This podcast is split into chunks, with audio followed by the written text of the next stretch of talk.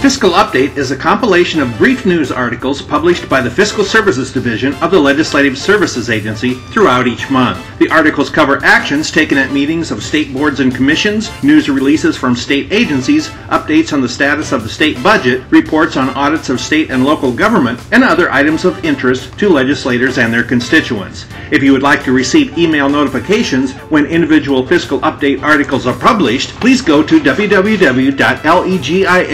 iowa.gov slash subscribe, or you can follow us on Twitter at Iowa LSA. To view all charts and graphs coinciding with these reports, please go to the Iowa General Assembly website at www.legis.iowa.gov. Click on the Publications tab at the top and then click on Fiscal Analysis in the gray area to the left. Under Fiscal Publications, click on Fiscal Update and search for a particular report.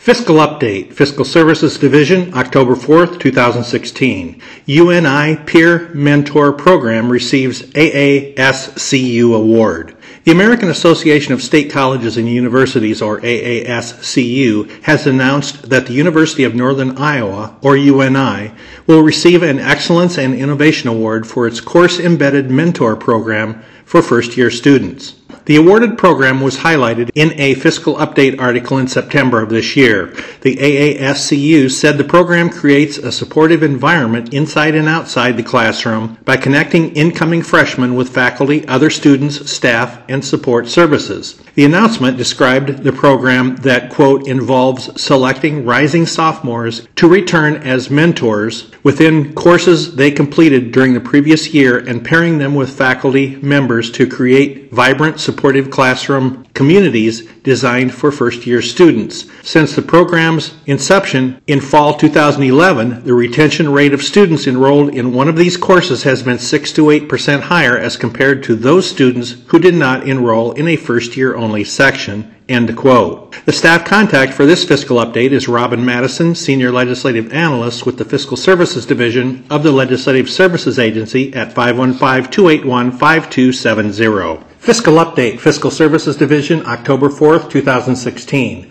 Tobacco Use Prevention and Control Commission September meeting. The Tobacco Use Prevention and Control Commission of the Iowa Department of Public Health or IDPH, met September 30th, 2016 in Des Moines.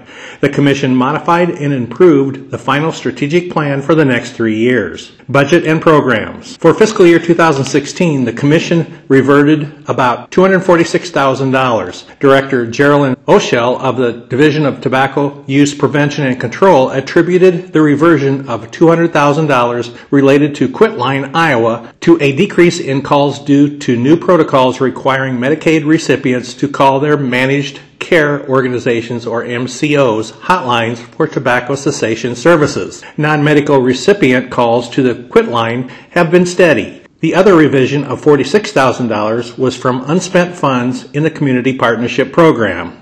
The Commission directed staff to develop a proposal to handle reversions of county allocations more efficiently. Additionally, the IDPH is beginning quarterly reviews of program budgets for areas that are running over or under budget to evaluate how resources can be deployed more effectively.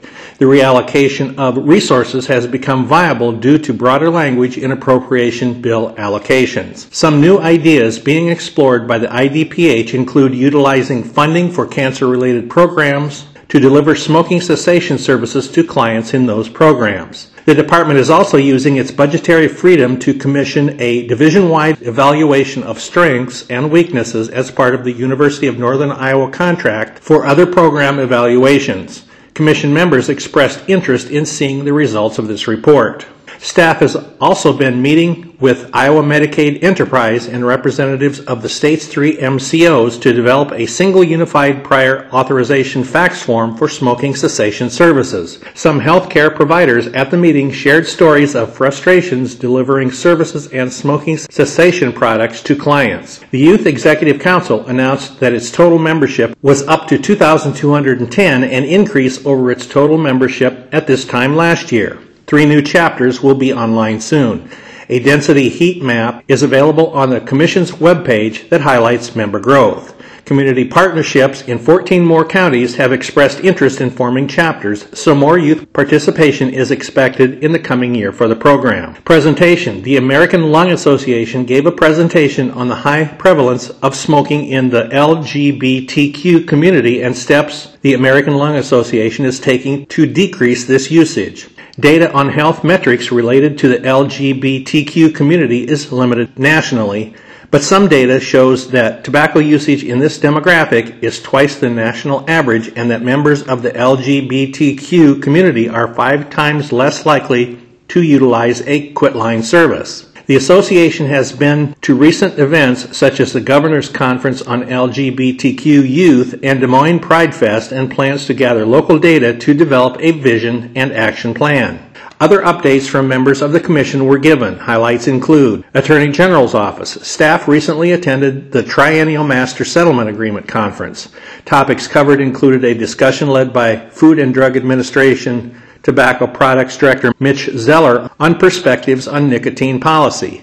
Additionally, there was a panel on the prevalence of the depiction of smoking in video games. George Belitsos informed the Commission about Story County's recent ban of e cigarette and vaping products in all public places.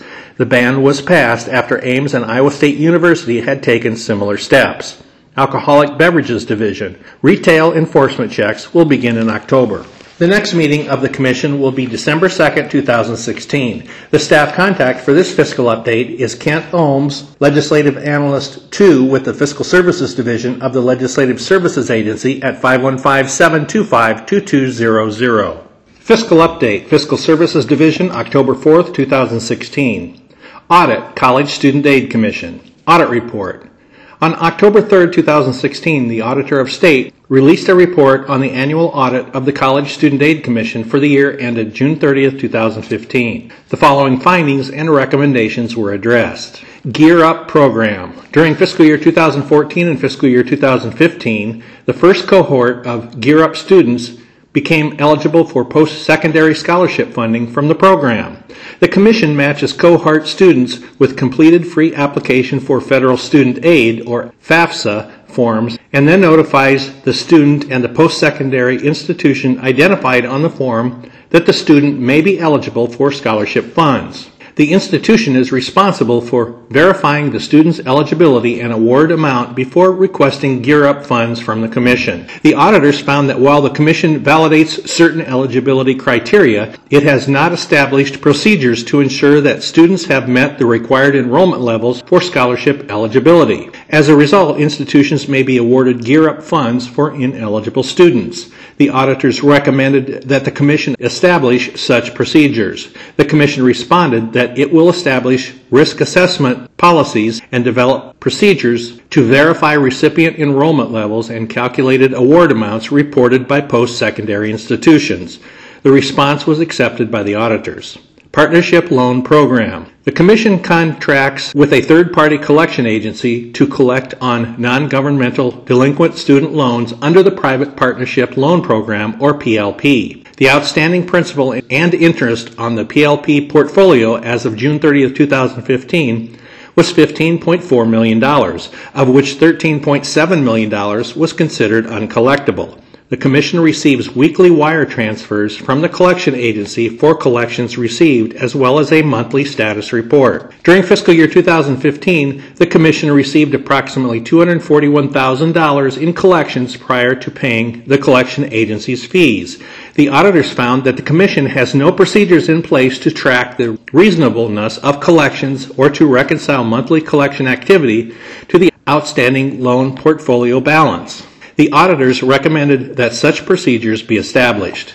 The Commission responded that the loans in the portfolio were in default status when the Commission purchased them 12 to 15 years ago. While some reconciliation is performed, the collection agency does not disclose how much interest was accrued monthly on each loan. The Commission is currently working on a reconciliation process with the collection agency. The Commission also noted that it solicited vendors to purchase the PLP portfolio within the last year but did not receive any offers. Based on the age and collectability of the portfolio, the Commission has voted to no longer accrue interest on it starting July 1, 2016. The auditors accepted the Commission's response. The full audit report can be found on the Auditor of State's website.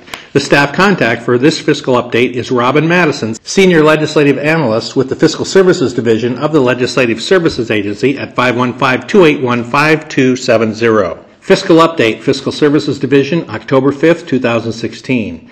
UST Program Loss Portfolio Transfer. Small Loss Portfolio Transfer. At the August 29, 2016 meeting of the Underground Storage Tank or UST Fund Board, the board approved the Loss Portfolio Transfer or LPT of nine contaminated UST sites where the Petroleum Marketers Management Insurance Company or PMMIC and the board each have open claims or shared liability. The original LPT approval was revised and reapproved at the September 29, 2016 board meeting.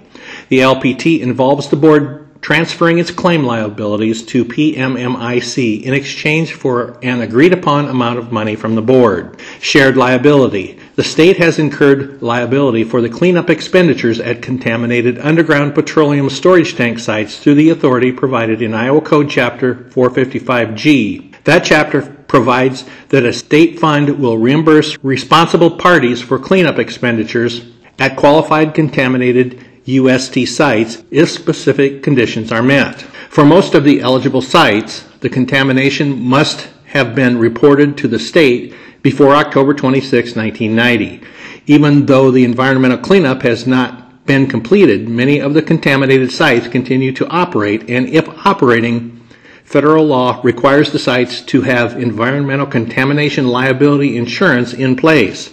The PMMIC insures many active sites in Iowa, and a number of those sites have reported new contamination events while PMMIC policies were in effect. Through terms of the insurance policies and due to new contamination, PMMIC incurs cleanup expense liability for sites that also have state liability in place for past environmental contamination. For these sites, where both the state UST program and PMMIC have existing expense liability, PMMIC and the UST program administrator, AON Incorporated, have negotiated a percentage split for the ongoing cleanup expenses. The split is determined on a case by case basis. UST program site reserves and reserve balance. For all contaminated sites where the UST program has liability, the UST program administrator maintains a financial quote reserve meant to represent the best estimate of the UST program total state cost expected at that site. The reserve amount does not include any administrative expenses that are not specific to that site. A quote reserve balance calculation subtracts the amount expended on the site to date, so the reserve balance refers to the expected state expenditure remaining for that site from the current point in time through the end of the state's liability for the site. On sites with joint liability, the reserve balance is calculated on the UST program's share of total remaining expected cleanup costs. Remaining reserves for the nine LPT sites. For the nine sites involved in this LPT, the remaining reserves total $527,000 at the time of the decision to approve the LPT with PMMIC. For each of the nine sites, the environmental cleanup company performing remediation at the site was asked to provide a best estimate of the remaining cleanup expense necessary to complete the work. For the nine sites, the cleanup company estimates increased the UST program share of future cleanup by $122,000 to $649,000. Financial implications of the small LPT. The UST board LPT approval, as amended by the September meeting, included two adjustments totaling 20% of each of the adjustments raised the amount ultimately transferred from the state to PMMIC. 15% risk premium an adjustment meant to protect PMMIC against any unknown additional expenditures associated with the nine sites.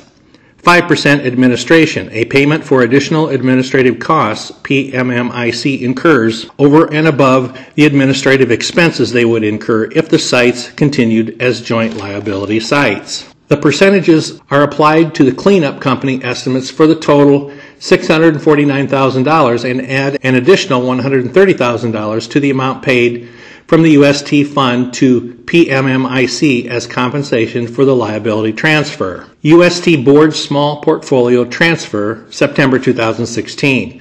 UST Fund Reserve Balance, $527,364, added by Groundwater Professional Estimates, $121,968. Risk premium, $97,400. Administrative charge, $32,467. Payment to PMMIC, $779,199. Transfer money above existing UST reserve balance, $251,835. Transfer percentage above existing UST reserve balance 47.8%. UST Board Large LPT. The UST Board is in the process of creating a request for proposals or RFP with the intent to develop a larger LPT for additional sites. If completed, the large LPT would be used to transfer the state cleanup liability for approximately 280 of the remaining 390 open UST program claims.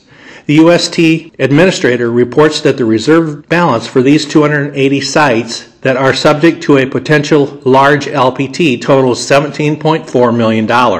If that large LPT is transferred to an outside entity with state financial implications similar to this small LPT, a 47.8% premium applied to the current reserve balance for the 280 sites would increase the state expenditure for those sites by $8.3 million over and above the $17.4 million the UST program currently carries as the state's financial liability for environmental cleanup at the 280 sites. Funds available to finance petroleum contamination, including payments for any LPT transactions, come from the state UST program fund. The staff contact for this fiscal update is Jeff Robinson, Senior Legislative Analyst with the Fiscal Services Division of the Legislative Services Agency at 515 281 4614.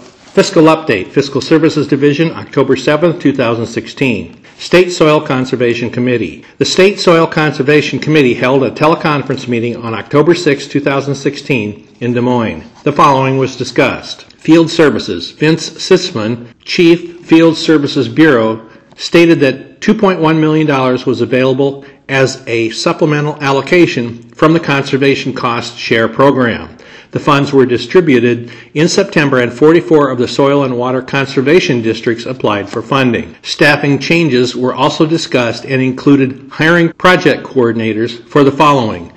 Big Creek Easter Lake Outreach Coordinator in Boone and Polk counties, South Skunk Water Quality Initiative or WQI project in Henry, Lee, Van Buren, and Jefferson counties, headwaters of the North Raccoon River WQI project in Buena Vista and Pocahontas counties, Deep Creek WQI project in Plymouth County, and West Branch of the Floyd River WQI project in Sioux County. Water Resources. Jake Hansen, Chief Water Resource Bureau, discussed the Federal Conservation Reserve Program, or CRP. The number of acres that can be enrolled nationwide has been lowered from 26 million to 24 million as of October 1, 2016. The Federal Farm Service Agency estimated there were approximately 23 million acres enrolled in the program. So Iowa landowners still have an opportunity to participate. Mines and Minerals. Susan Kozak, Chief Minerals Bureau, stated the Bureau was evaluating staff needs due to the recent resignation of a project coordinator.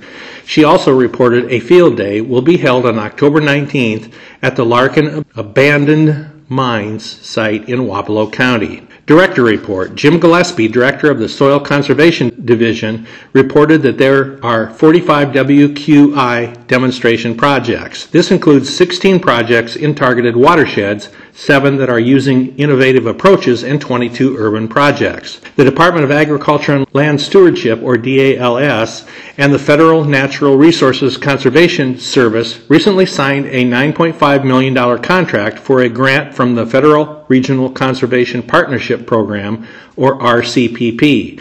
This grant was awarded for the Midwest Agriculture Water Quality Partnership that includes over 40 partners with an additional $38 million in non federal funds. The partnership will create an innovative public private collaboration to advance a science based approach for reducing nutrient loss and for improving water quality, soil health, and habitats. State Forest Nursery. Paul Tauke, State Forester, reported that a price increase took effect on October 1, 2016 on bare root stock sold at the State Forest Nursery. The last price increase at the nursery was in 2009. The Department of Natural Resources is preparing a report for the General Assembly about the operations at the State Forest Nursery that will be submitted by December 1, 2016. The next meeting will be held on November 3, 2016 in Des Moines. The staff contact for this fiscal update is Deb Kozel, Senior Legislative Analyst with the Fiscal Services Division of the Legislative Services Agency at 515-281-6767. Fiscal Update, Fiscal Services Division, October 7, 2016. Executive Council Meeting. The Executive Council met on Monday, October 3, 2016. The Council approved the agenda items discussed. Insurance rates. The Department of Administrative Services Human Resources Enterprise asked for the Council's approval of the planned insurance rates for the State Police Officers Council, or SPOC, for 2017. Wellmark was awarded the contract and the rates did not increase compared to 2016. Disaster Assistance Funding. The Department of Human Services requested a resolution of funds for $1 million for the Individual Assistance Grant Program. The funds will be distributed to the following counties $600,000 to Allamakee, Benton, Blackhawk, Bremer, Buchanan, Butler, Cedar, Chickasaw, Delaware, Floyd, Franklin, Linn, and Wright counties. $200,000 to Cerro Gordo, Hancock, Mitchell, and Worth counties, and $200,000 to Howard, Jones, Louisa, and Story counties. Outside counsel. The council approved two requests for outside counsel, including representation for the Second Injury Fund and the Department of Transportation in a workers' compensation case, and representation to assist the Office of the Chief Information Officer with cloud based and other specialized technology. Lease. The council approved a lease between the Department of Natural Resources and the Corn Belt Telephone Company for $300. The lease is for underground cable at Blackhawk State Park in Sac County. Payment of cost. The council approved all requested payment of cost items at the amounts recommended by the Auditor of State. Additional information is available from the Legislative Services Agency upon request. The staff contacts for this fiscal update are Deb Kozel, Senior Legislative Analyst with the Fiscal Services Division of the Legislative Services Agency at 515-281-6767, and Christine Mechler, Legislative Analyst with the Fiscal Services Division of the Legislative Services Agency at 515-281-6561. Fiscal Update, Fiscal Services Division, October 7, 2016. Commission of Veterans Affairs, October 2016 meeting. The Iowa Commission of Veterans Affairs met on October 5, 2016 at the Iowa Veterans Home in Marshalltown. Iowa Department of Veterans Affairs update. Executive Director Robert King recently retired. Mr. Bob Staben is acting as interim executive director until the governor names a replacement. The Attorney General's office has been receiving complaints and investigating, quote, pension poachers who charge exorbitant fees for helping veterans apply for benefits. County Veteran Affairs Commissioners in all 99 counties, as well as federal chartered veterans service organizations, will help veterans apply for these benefits free of charge. The Private Providers of Veterans Benefit Services Disclosure Act, 2015 Iowa Acts Chapter 74, requires that private providers of these services disclose this information to veterans and includes a civil penalty. Erosion problems have begun occurring at the Iowa Veterans Cemetery. Services have been contracted to fix this. Iowa Veterans Home update. The director provided an update of infrastructure projects, recent donations, and the current waiting list. The Veterans Home recently received a positive review from the Iowa Department of Inspections and Appeals and the U.S. Department of Veterans Affairs. Veterans Trust Fund update. Commission Chair Dan Gannon pointed out that Next month's meeting for the trust fund will review an unusually high number of individual applications at 34, totaling nearly $64,000 in requests for assistance. Applications for assistance usually total between 20 and 25 per month. The trust fund is still currently making awards in all 17 categories of assistance. Veterans Council Coalition 2017 legislative priorities. The Commission voted to support the Iowa Veterans Council Coalition 2017 legislative priorities. These four requests include fully funding all state veteran related programs, waiving the motor vehicle registration fee for one personal vehicle for veterans with a 50% or greater service connected disability rating, increasing the military property tax exemption from $1,852 to $3,700, observing the POW MIA flag protocol established in the U.S. General Services Administration's Federal Management Regulations Bulletin 2008 B6 on six federal holidays the protocol requires the POW MIA flag to be flown below the United States flag and above the state of Iowa flag. Presentation Mr. Tony Smithart, Director of Veteran Employment and Training Services at the U.S. Department of Labor, and Mrs. Linda Rouse, Veterans Program Manager at Iowa Workforce Development, gave an overview of employment programs and other policies related to veterans. U.S. Department of Veterans Affairs, VA, updates. There have been updates given on the following areas. Medical Center in Des Moines. Director Gail Green has been on the job for about three months. The new emergency room has opened and a new clinic in Knoxville will be open by mid-January. The Fort Dodge Clinic was previously run by Unity Point Health, but the hospital is ending that contract and the VA Medical Center will be taking over staffing and operations of that clinic soon. The medical center is also working with the VA Benefits Administration to co-locate exams and clinical staff into the administration office. The reallocation is expected to take place this month. Medical Center in Iowa City. Brian Clark, Public Affairs Officer, informed the Commission about the new center's two to five year strategic plan infrastructure updates taking place, and the opening of a new office in Davenport to co locate chronic homelessness and intensive substance abuse treatment services in order to increase effectiveness and capacity. Additionally, the new 8 bay operating area will be opening this month, after which the old operating room will close for renovation. The next meeting will be held on January 4th, 2017 at the Gold Star Museum at Camp Dodge in Johnston, Iowa.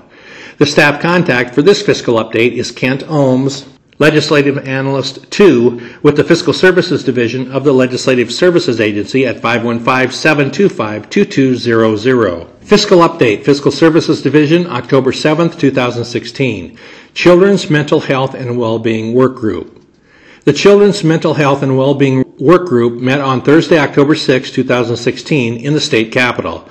The work group is charged with conducting a study on children's mental health and children's services systems and providing guidance on the implementation of the recommendations in the work group's 2015 final report. Learning Lab request for proposal update.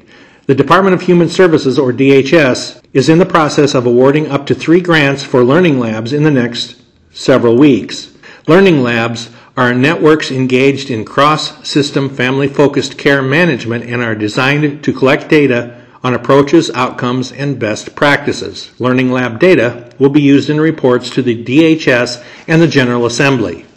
Children's Mental Health Crisis Services. The work group received an update from the two providers that were awarded pilot projects for children's mental health crisis services. The pilot projects were awarded to Youth Shelter Services in the Mason City area and Season Center for Behavioral Health in a nine county area in northwest Iowa. Both projects are in the planning phase and will begin to be implemented in the next few months.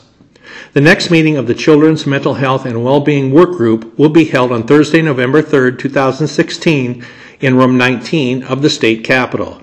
The meeting will be focused on preventative services for the children's mental health and children's services systems. The staff contact for this fiscal update is Jess Benson, Senior Legislative Analyst with the Fiscal Services Division of the Legislative Services Agency at 515 281 4611. Fiscal Update, Fiscal Services Division, October 11, 2016. Working Group on Alcohol Regulation Policy. The Working Group on Alcohol Regulation Policy met on Wednesday, September 28, 2016 at the FFA Enhancement Center on the DMACC campus in Ankeny, Iowa. The working group which was established by the Iowa Alcoholic Beverages Division, or IABD, in cooperation with the Iowa Economic Development Authority, or IEDA, is tasked with taking a comprehensive look at Iowa's current alcohol regulation policy and the challenges that the three tier distribution system presents for various members of the alcoholic beverage industry. Discussion. All members of the group were reintroduced and allowed the opportunity to share their reflections on the last meeting. Upon completion of the member introductions, Bobby Bailey and the IABD and John Lindquist of the Attorney General's Office gave a presentation on the history of prohibition and subsequent alcohol regulation in the state of Iowa, including an analysis of several court cases and how their rulings have affected alcohol distribution in Iowa. The next meeting of the working group will be held on Wednesday, October 12, 2016 at 2 p.m. at the FFA Enhancement Center located on the DMACC campus at 1055 Southwest Prairie Trail Parkway, Ankeny, Iowa. The staff contact for this fiscal update is Christine Mechler, Legislative Analyst with the Fiscal Services Division of the Legislative Services Agency at 515-281-6561. Fiscal Update, Fiscal Services Division, October 11, 2016. State Appeal Board Meeting, October 2016. The State Appeal Board met on October 3, 2016 in Des Moines. The board took the following action. Approved approximately $14,000 in general claims filed under Iowa Code Chapter 25 and denied three claims totaling approximately $2,500. Approved five tort claims filed under Iowa Code Chapter 669 for approximately $18,000. The board denied tort claims totaling approximately $137 million. Settlements.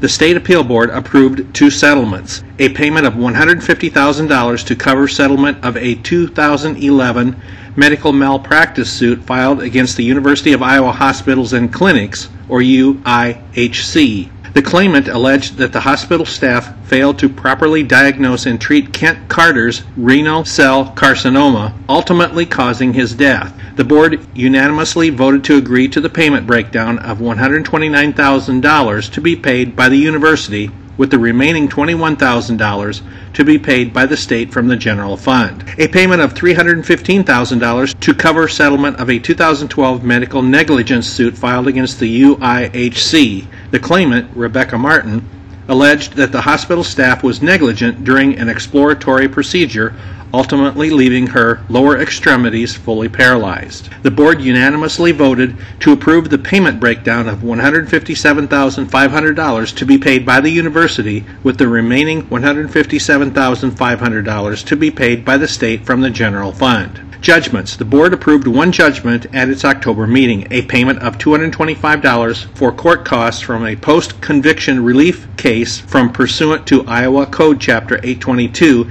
in which the claimant contested the loss of earned time after being found guilty of violating prison rules. The North Lee County Court ordered the state to restore the claimant for his time earned and pay the resulting court costs. The board voted unanimously to pay the requested sum. The next regular meeting of the State Appeal Board is scheduled for November 7, 2016 in Des Moines. The staff contacts for this fiscal update are Christine Mechler, Legislative Analyst with the Fiscal Services Division of the Legislative Services Agency at 515-281-6561, and Laura Book, Legislative Analyst with the Fiscal Services Division of the Legislative Services Agency at 515-725-0509. Fiscal Update, Fiscal Services Division, October 11, 2016. Fiscal year 2018 Federal Medical Assistance Percentage, or FMAP, match rate. Fiscal year 2018 FMAP.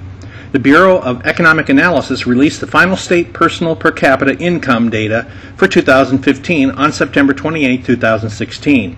This allowed states to calculate the final fiscal year 2018 FMAP rates.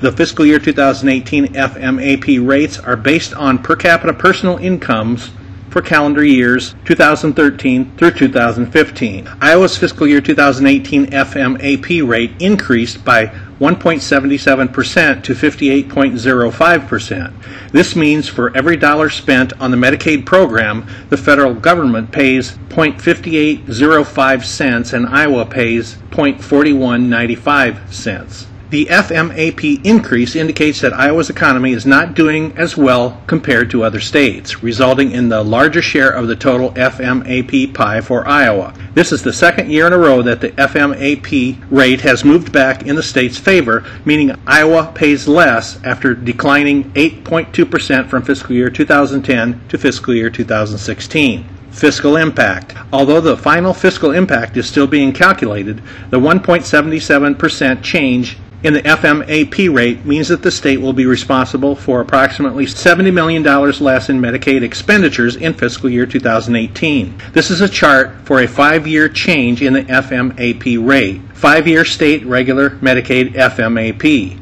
State fiscal year, fiscal year 2014, federal share 58.35%, state share 41.66%, federal percentage change minus 1.53%. State fiscal year, fiscal year 2015, federal share 56.14%, state share 43.86%, federal percent change minus 2.21%. Fiscal year 2016, federal share 55.07%, state share 44.93%, federal percent change minus 1.07%. Fiscal year 2017, federal share 56.28%, state share 43.72%, federal percent change 1.21%. Fiscal year 2018, federal share 58.05%, state share 41.95%, federal percent change 1.77%.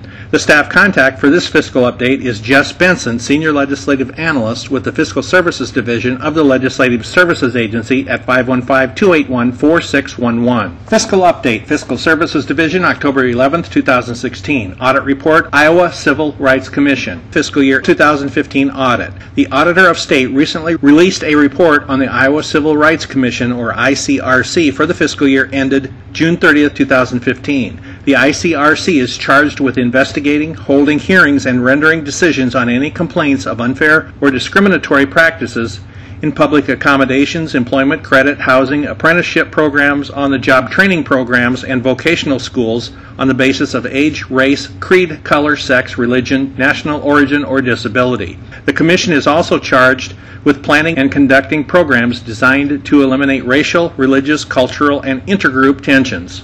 Receipt deposits. Iowa Code Section 12.10 of the Iowa Code requires monies received by the Commission to be deposited with the Office of the Treasurer of State within 10 days of collection. 13 of 22 checks tested were not deposited in a timely manner. Recommendation The Commission should ensure that all receipts are deposited with the Office of the Treasurer of State within 10 days in accordance with Iowa Code Section 12.10 of the Iowa Code. Response The Commission will review its receipt process and ensure that all receipts are deposited with the Office of the Treasurer of State within 10 days. Conclusion The Commission's response was accepted.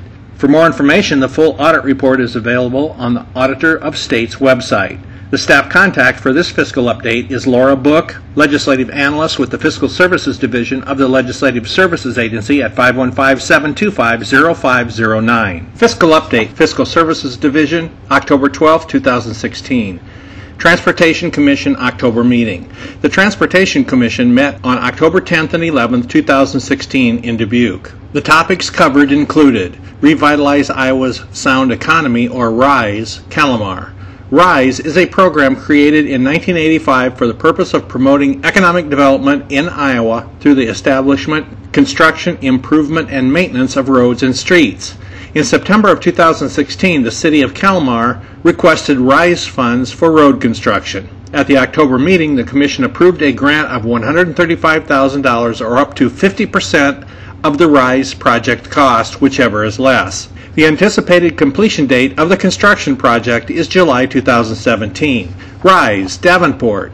In September of 2016, the City of Davenport requested RISE funds for road construction and intersection improvements. At the October meeting, the Commission approved a grant of $2.4 million, or up to 50% of the RISE project cost, whichever is less. The anticipated completion date of the construction project is December 2017. State Recreational Trails Program funding recommendations. The Department of Transportation presented and the Commission approved the following recommendations for $2.5 million in funding from the State Recreational Trails Program. East Blue Creek Bridge replacement along Cedar Valley Nature Trail, Linn and Black Hawk County Conservation Boards, $250,000. Extension of Felderman Trail, Bellevue and Iowa Department of Natural Resources, $300,000. Interstate 29 Riverfront Trail Connection, Sioux City, $650,000. Iowa River Trail, Marshalltown to south side of Iowa River, Marshalltown, $650,000. Rolling Prairie Trail, Allison to Bristow, Butler County Conservation Board, $665,000. 2018 Highway Railroad Crossing Safety Program recommendations.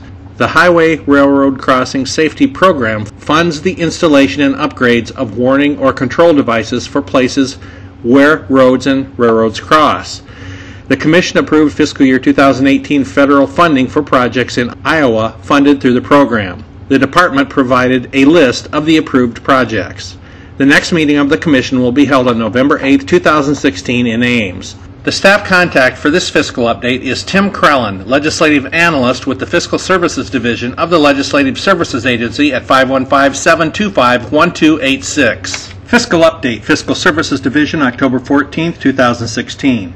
Revenue Estimating Conference, October meeting. Revenue Estimate Summary. The Revenue Estimating Conference, or REC, met on October 13, 2016, and decreased the estimated fiscal year 2017 general funds receipts by $71.9 million, or minus 1, when compared to the fiscal year 2017 adjusted REC March estimate. Fiscal year 2017. The October REC estimate for fiscal year 2017 net general fund receipts, including transfers, totals seven billion three hundred and $8.1 million, an increase of $387 million, or 5.6%, compared to actual fiscal year 2016. The estimated changes include an increase of 7.2% in gross income tax, 3.3% in gross sales and use tax, and 2% in gross corporate tax receipts. There is a chart that provides additional detail for the fiscal year 2017 revenue projection. To view the chart, go to the Iowa General Assembly website, www.legis.iowa.gov, and click on the Publications tab. Click on Fiscal Analysis at the left. Then under Fiscal Publications, click on Fiscal Update. Locate Revenue Estimating Conference October meeting and click Open the PDF file. Fiscal year 2018. The REC established an estimate of $7,607.3 million for fiscal year 2018. This is an increase of 299.2 million dollars or 4.1 percent compared to the revised fiscal year 2017 estimate. The estimated changes include an increase of 4.3% in gross income tax, 3.9% in gross sales and use tax, and 4.4% in gross corporate tax receipts. There is a chart that provides additional detail for the fiscal year 2018 revenue projection. Once again, to view the chart, go to the Iowa General Assembly website, www.legis.iowa.gov, and click on the Publications tab. Click on Fiscal Analysis at the left. Then under Fiscal Publications, click on Fiscal Update. Locate Revenue Estimating Conference October meeting and click Open the PDF file. The next REC meeting has not yet been scheduled but will likely occur in December 2016. A detailed spreadsheet of the REC estimates is available on the Legislative Services Agency website. The staff contacts for this fiscal update are Jeff Robinson, Senior Legislative Analyst with the Fiscal Services Division of the Legislative Services Agency at 515-281-4614, and Kent Ohms, Legislative Analyst 2 with the Fiscal Services Division of the Legislative Services Agency at 515-725-2200. Fiscal Update, Fiscal Services Division, October 14, 2016. Municipal Fire and Police Retirement System Actuarial Valuation Report. The July 1, 2016 actuarial valuation of the Municipal Fire and Police Retirement System was prepared by the Silverstone Group. The contribution rates for the employee members for fiscal year 2018 will be 9.40% and the city's contribution rate will be 25.68%. There is no change in the employee contribution rate and a decrease of 0.24% from the current year's city contribution rate of 25.92%. Valuation report. The actuarial value of assets totaled $2.334 billion. This is an increase of $94.4 million compared to the previous year. The unfunded actuarial accrued liability is $533.9 million, an increase of $3.4 million compared to the previous year. The current funded ratio for the actuarial value of assets is 81.38%. The staff contact for this fiscal update is Jennifer Acton, Senior Legislative Analyst with the Fiscal Services Division of the Legislative Services Agency at 515 281 7846. Fiscal Update, Fiscal Services Division, October 14, 2016. Audit Report, Office of the Chief Information Officer. Audit Report released. The Auditor's Office recently released a report regarding the Office of the Chief Information Officer, or OCIO, for the year ended June 30, 2015. Financial reporting. The Generally Accepted Accounting Principles, or GAAP package, is required to be submitted to the DAS State Accounting Enterprise, or SAE, by the first week of September each year. The audit found that amounts due from the general fund to the Internal Service Fund were understated by $141,882, and the operating lease rental expense was overstated by $67,196. Recommendation The OCIO should ensure that the GAAP package information is reported completely and accurately. Response The fiscal year 2015 reimbursement was processed on August 26 and coded as fiscal year 2016, even though the fiscal year 2015 hold open period was not closed. The OCIO will review the hold open coding requirement and pre audit responsibilities with staff. In addition, the vendor's invoice for annual maintenance charges was incorrectly added to the lease database, causing an overstatement. Beginning July 1st, 2015, fiscal year 2016, annual maintenance expenses will be identified and tracked on a separate spreadsheet. Conclusion The Auditor's Office accepted the OCIO response. Capital assets. Iowa Code Section 7A.30 requires each department of the state to maintain a written, detailed, up to date inventory of property under its charge and control. Accumulated depreciation was understated by $329,236 due to a manual depreciation entry not being recorded when assets were transferred from the Department of Administrative Services Information Technology Enterprise, or DAS ITE, to the newly formed OCIO. Recommendation The OCIO should ensure a detailed, up to date capital asset listing is maintained. Accumulated depreciation should be properly calculated and recorded. Response The process of moving assets from the DAS ITE to the OCIO in the one third fixed asset system involved multiple steps and calculations. Existing controls were not designed to accommodate the types of accounting and financial activities required to transition the DAS ITE to the OCIO. The one third fixed asset documents were not completed in a timely manner and calculations were not adjusted for this delay. This caused a gap in the system's depreciation and an understatement in the accumulated depreciation. A one time catch up entry was completed in fiscal year 2016 to correct the depreciation account. Conclusion The Auditor's Office accepted the OCIO response. The audit report is available on the Auditor of State's website. The staff contact for this fiscal update is Jennifer Acton, Senior Legislative Analyst with the Fiscal Services Division of the Legislative Services Agency at 515 281 7846. Fiscal Update, Fiscal Services Division, October 17, 2016. Iowa E911 Communications Council meeting.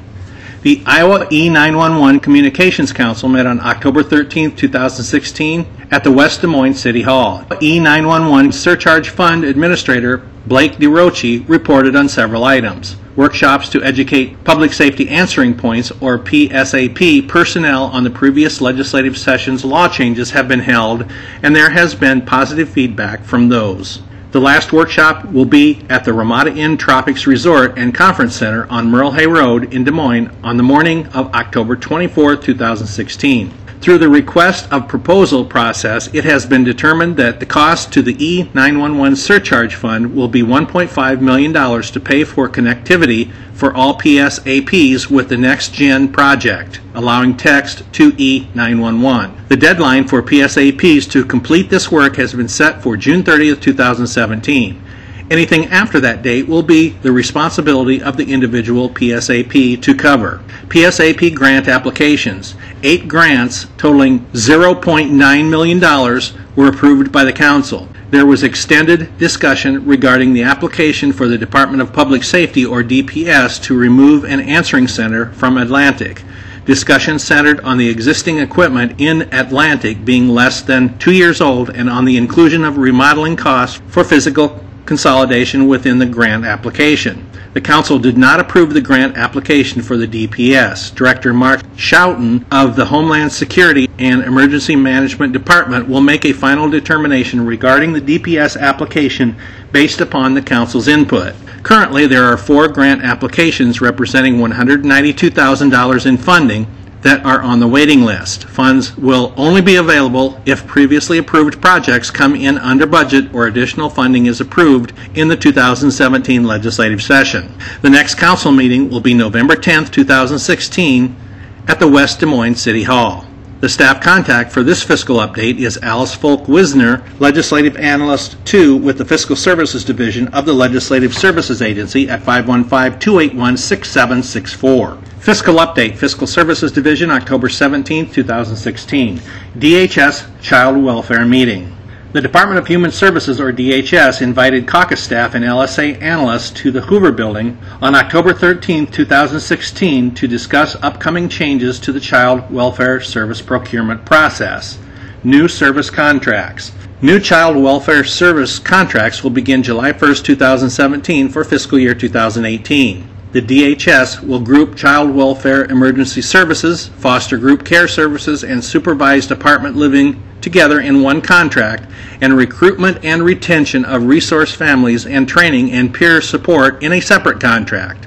However, for the purpose of gaining entry into the upcoming two year contract, providers can apply to provide services in any area that aligns with the provider's level of expertise. Behavioral assessment. The DHS is in the process of developing a multi-user behavioral assessment tool that will collect data on and feedback from children receiving child welfare services over a two-year cycle. This data will be used to determine the optimal placement of children in facilities and programs providing care in terms of geographic region and mode of service delivery. The DHS plans to partner with the Annie E. Casey Foundation for the purposes of collecting and analyzing the data and expects to cover the cost of the assessment tool with existing resources. However, surplus funds from the decategorization budget will be redirected and used for the purpose of augmenting dollars going toward the provision of core child welfare services, including the behavioral assessment tool. The staff contact for this fiscal update is Angel Banks Adams, legislative analyst with the Fiscal Services Division of the Legislative Services Agency at 515 281 6301. Fiscal Update, Fiscal Services Division, October 17, 2016. Audit, Cedar County Sheriff's Office Special Investigation. Audit for June 1, 2013 through December 15, 2015. State Auditor Mary Mosiman recently released a special investigation audit of the Cedar County Sheriff's Office. The investigation was requested because of concerns regarding collections that were not properly deposited by the former jail administrator, Darren Wilkinson. He voluntarily resigned his position on December 28, 2015, and has been charged with theft. Findings A total of $35,063.23 of undeposited collections unbilled fees, and improper disbursements were identified in the audit. These were $23,130 of undeposited room and board work release fees, $3,637.41 of undeposited commissary collections, $7,380 of unbilled room and board fees, and $915.82 of improper disbursements, including a payout to the former jail administrator for vacation time. Recommendations. Recommendations detailed in the audit included the functions of billing, posting collections to the general ledger, and preparing deposits to the county treasurer should be segregated when related to room and board work release fees. The duties of processing collections, posting collections to accounting records, and preparing and making bank deposits should be segregated when related to the commissary. The sheriff should ensure financial records are reviewed in a timely manner reconciliations are prepared for deposits, bank reconciliations are prepared, and supporting documentation for accounting records is examined on a periodic basis. Reconciliations between inmate accounts and the payments received for room and board should be completed by someone independent of collecting the payments. Reconciliations between the amount collected for room and board and the amount deposited to the county treasurer should be completed by someone independent of any collection or deposit duties. Independent reviews should be performed to ensure fees collected are properly deposited. Reconciliations between the inmate accounts and the collections received for commissaries should be completed by someone independent of collecting the payments. Reconciliations between the amount collected for commissary and the amount deposited should be completed by someone independent of any collection or deposit duties. Independent reviews should be performed to ensure commissary collections are properly deposited. Policies and procedures to ensure all collections received are deposited in a timely manner should be implemented. A monthly reconciliation of the Sheriff's Office accounting records to the bank balances should be prepared by an independent person and retained. All collections should be placed in a secure location with limited access. Credit card statements should be received initially by an independent person for review to ensure that the statements cannot be modified or tampered with prior to review and procedures should be implemented ensuring the credit cards issued to the county to purchase items on behalf of the sheriff's office and for travel costs associated with attending training events are not used for personal purchases. The full audit report can be found on the Auditor of State's website. The staff contact for this fiscal update is Alice Fulk Wisner, Legislative Analyst 2 with the Fiscal Services Division of the Legislative Services Agency at 515 281 6764. Fiscal Update, Fiscal Services Division, October 17, 2016. Audit Report, Department of Natural Resources. The Auditor of State released the fiscal year 2015 audit report for the Department of Natural Resources, or DNR, on October 10, 2016. The following conditions related to internal control were reported, recommendations were made, and responses were given by the DNR. Payroll. The DNR processes and records payroll and personal information in the Human Resources Information System, or HRIS, that utilizes an online P 1 document to initiate and approve payroll actions such as adding new employees and recording pay raises. The findings in the audit report included there are three employees who have the ability to apply multiple levels of approving timesheets. The three employees can also initiate and approve P 1 documents without other approval. There is no independent review of the preliminary payroll report before it is finalized. Of the 10 timesheets tested, four timesheets were not approved until after the payroll warrant was issued, and two timesheets were never approved by a supervisor. The department responded that it receives a quarterly P 1 report from the Department of Administrative Services, and all P 1s are reviewed by the Human Resource Supervisor or his designee. The DNR also performs periodic independent reviews of the final payroll journal and reviews the approved timesheets. The response was accepted by the auditor's office. Field offices. There was a review of 21 field offices, and the following conditions were reported. Five sites had capital assets that were not properly tagged. 14 sites lacked segregation of duties related to the collection, deposit, and reconciliation of receipts. The DNR responded that an annual confirmation of capital assets is completed that includes reviewing the tags. The DNR also responded that there are policies and procedures in place for processing receipts. The response was accepted by the auditor's office. Reservation system. A review related to the Parks Reservation System, or PRS, and the Electronic Licensing System for Iowa, or ELSI, was completed for the time period of July 1, 2006 through June 30, 2011. The auditor's report recommended that the DNR evaluate whether the fees charged were comparable and competitive and covered costs of the system. The fiscal year 2015 audit found the requested review of the systems had not been completed. The DNR responded it had implemented a comparison of park fees to surrounding states and also compared revenue to expenditures every fiscal year. The response was accepted by the auditor's office. Uncollectible accounts. For the year ended June 30, 2015, the DNR reported an accounts receivable balance of $412,000 for administrative penalties and $962,000 for assessed damages. This included amounts dating back to 1997. The audit recommended that the DNR should establish policies and procedures related to establishing allowances for doubtful accounts. The DNR responded it had implemented written policies to write off uncollectible administrative penalties. However, liquidated damages are assessed by court judges and collected by the state's clerks of court, not the DNR. The response was accepted by the auditor's office. Statutory code findings. The following findings were reported related to Iowa Code compliance. There is no compliance advisory panel as required in Iowa Code Section 455B.150 and the Federal Clean Air Act. The DNR responded that there are no current appointments to the panel, and when the appointments are made by the governor, the panel will reconvene. There have been no random public works inspections by the DNR as required by Iowa Code Section 455B.174. This includes inspections of work completed by cities or counties.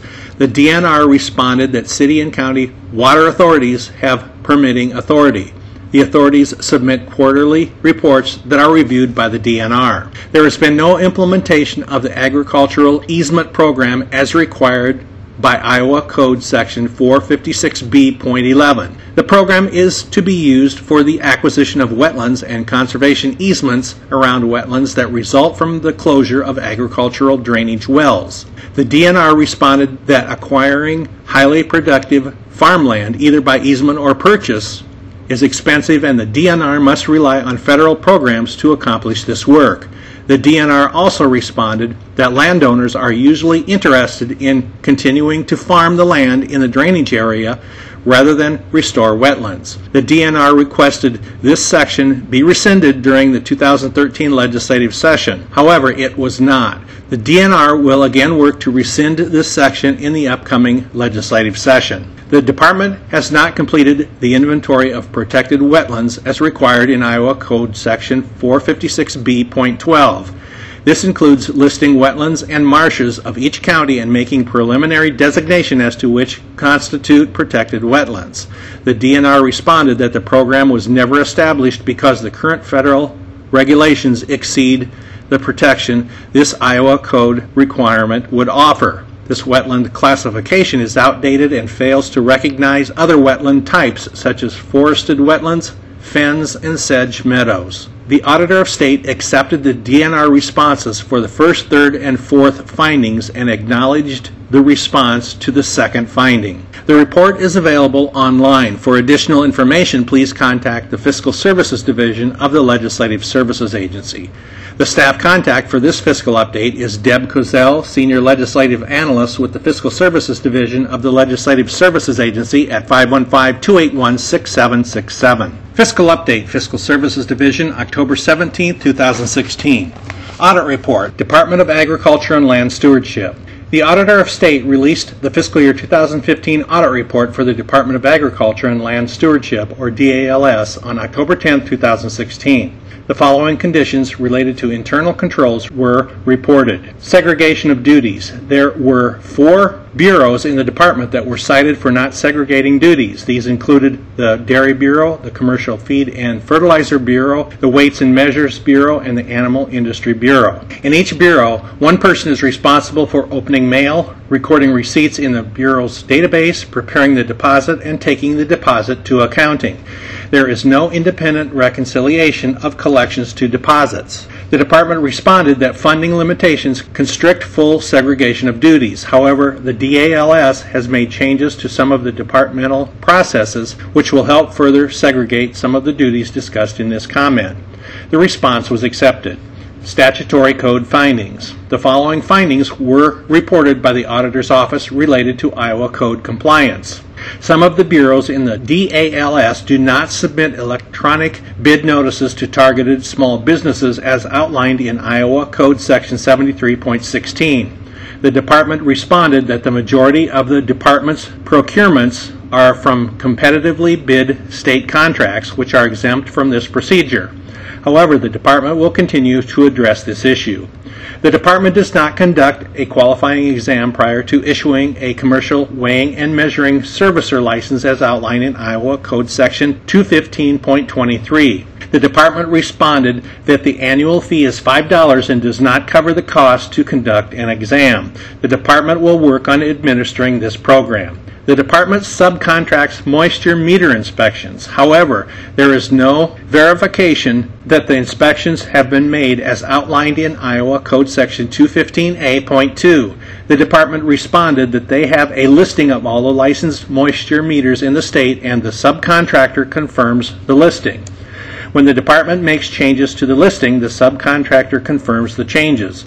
At the conclusion of the inspection season, the subcontractor sends the department confirmation of all inspections, which includes the make and model of each meter and scale at each location, and whether those devices passed or failed the inspection.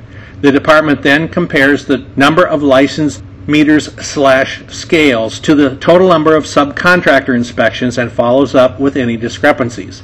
Once the review is complete, the final report is signed off on by their Weights and Measures Bureau. The Pesticide Bureau does not operate an applicator certification program as outlined in Iowa Code Section 206.5 and needs to update the related administrative rules. The department responded that a rule change would affect a large number of people and would take over a year to implement. The Auditor of State accepted the DALS response for the first three findings and acknowledged the response to the fourth finding. The report is available online. For additional information, please contact the Fiscal Services Division of the Legislative Services Agency. The staff contact for this fiscal update is Deb Kozel, Senior Legislative Analyst with the Fiscal Services Division of the Legislative Services Agency at 515 281 6767. Fiscal Update, Fiscal Services Division, October 19, 2016. Peace Officers Retirement System Actuarial Report. The June 30, 2016 Actuarial Valuation Report prepared by Cavanaugh Macdonald for the Peace Officers Retirement Accident and Disability System, or PORS, has been issued. The contribution rates are set in statute and will be as follows effective July 1, 2017, fiscal year 2018. Employer, state, rate, 37%, an increase of 2% compared to the previous year.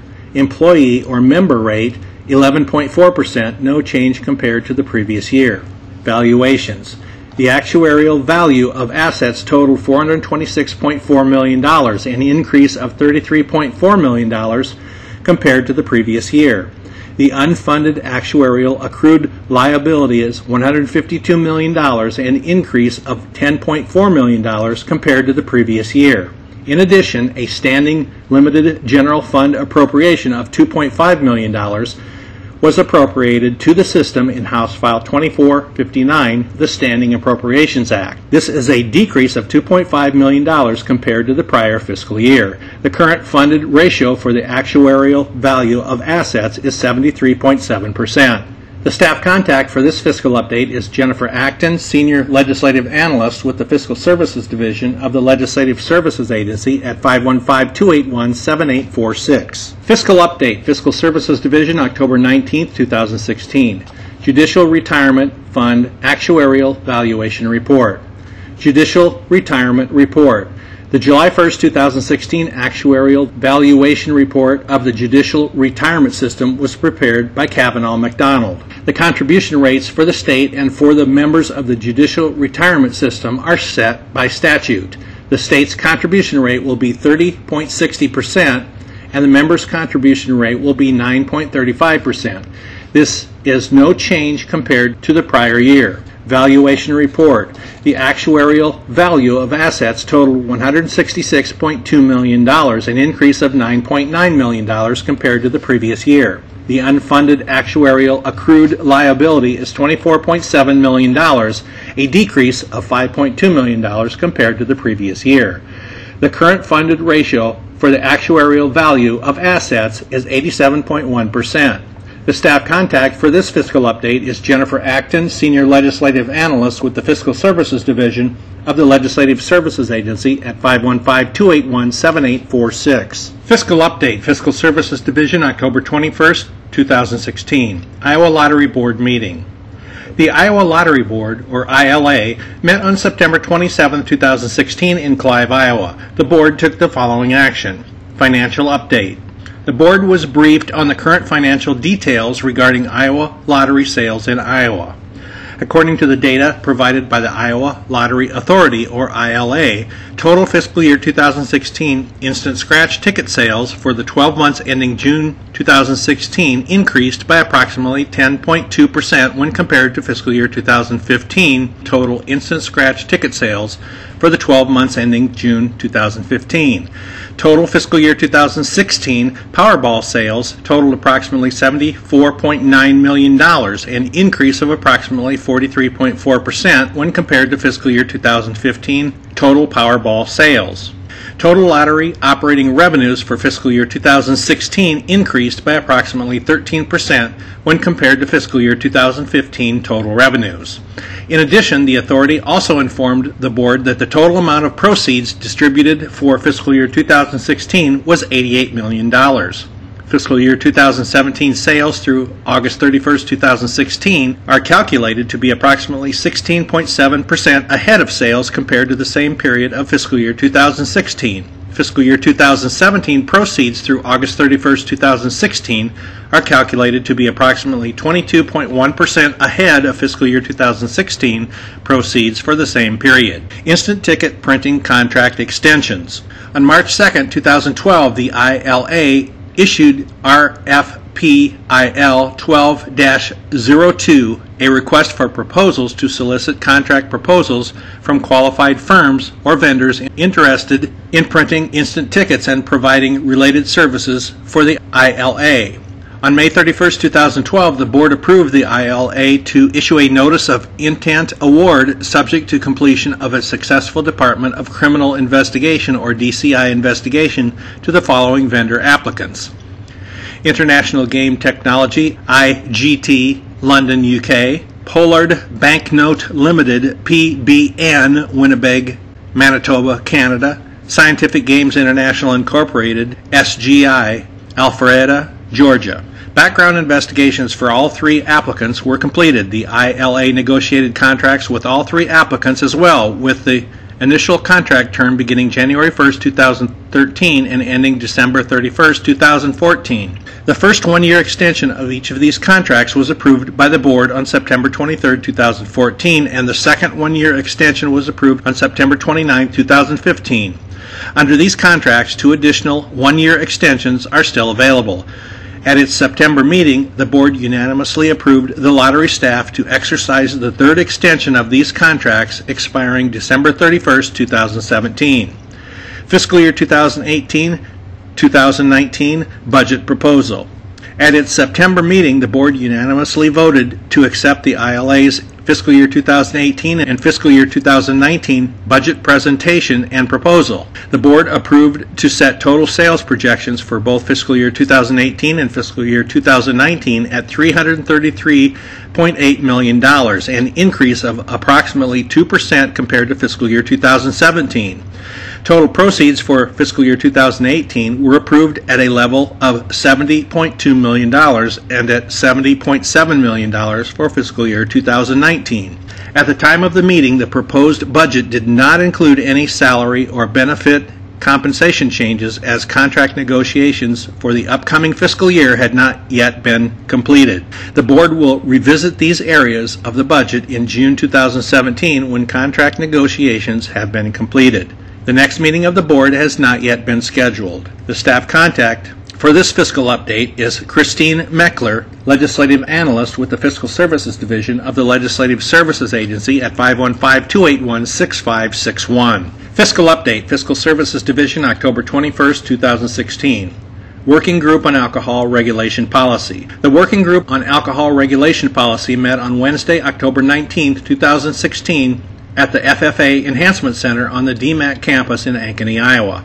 The working group, which was established by the Iowa Alcoholic Beverages Division, or IABD, in cooperation with the Iowa Economic Development Authority, or IEDA, is tasked with taking a comprehensive look at Iowa's current alcohol regulation policy and the challenges that the three tier distribution system presents for various members of the alcoholic beverage industry. Discussion After a brief opening statement by IEDA Director Debi Durham, the working group was presented with an overview of the historical and current state of Iowa's enforcement of alcohol related laws.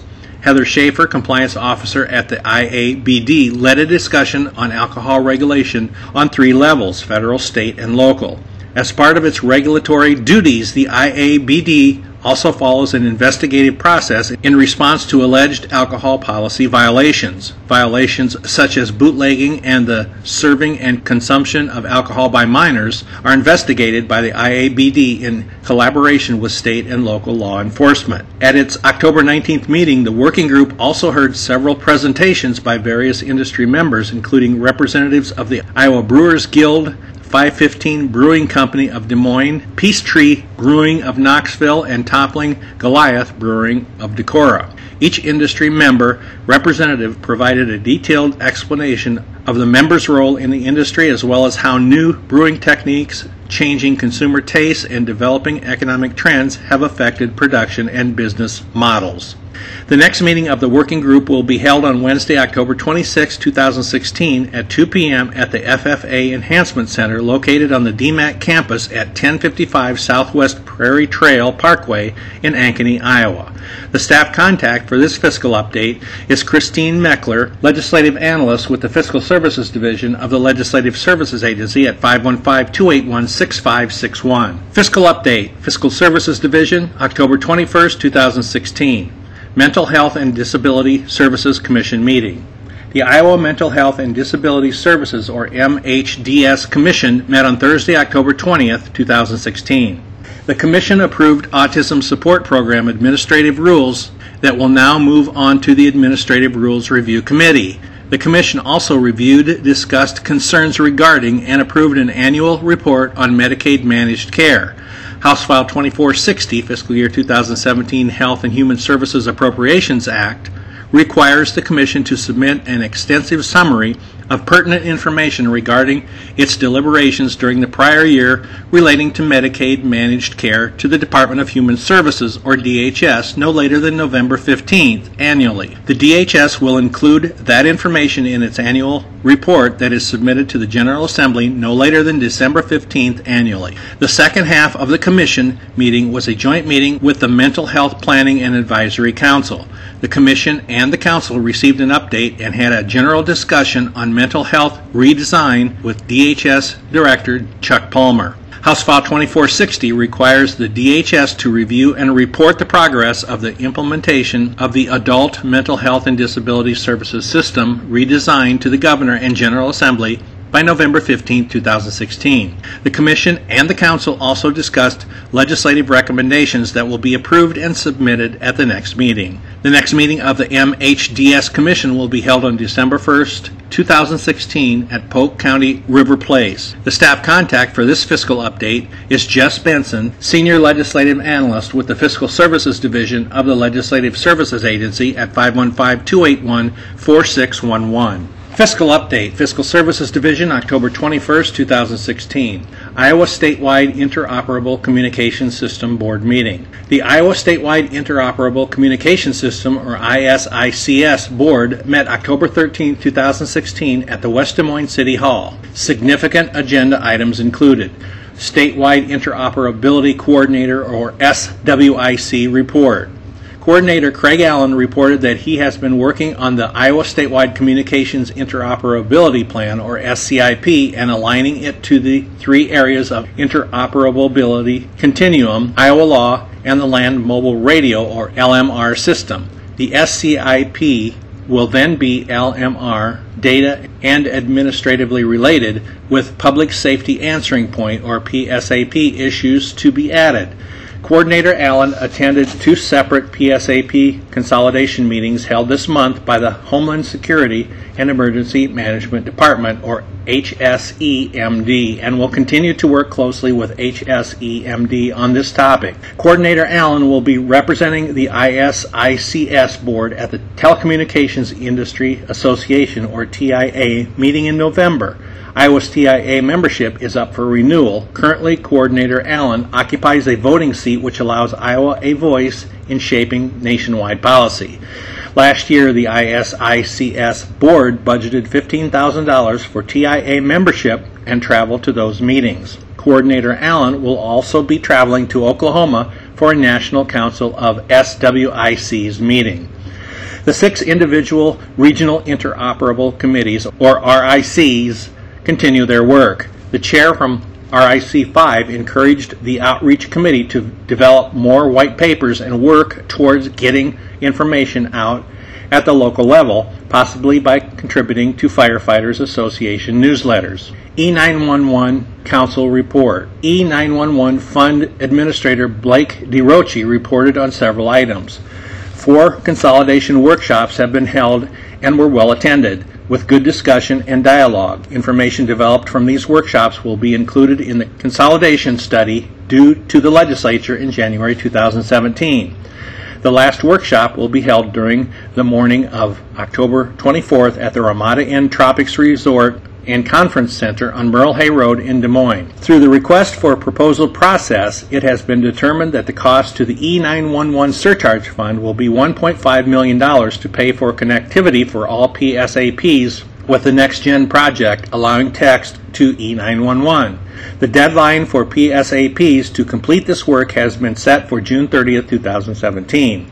Anything after that date will be the responsibility of the individual PSAP to cover with the approval of eight grants totaling $0.9 million by the E911 Communications Council at their meeting earlier in the day, the entire $4.4 million allowed for consolidation grants has been allocated. Funds will only be available for applications on the waiting list if previously approved projects come in under budget or additional funding is approved in the 2017 legislative session.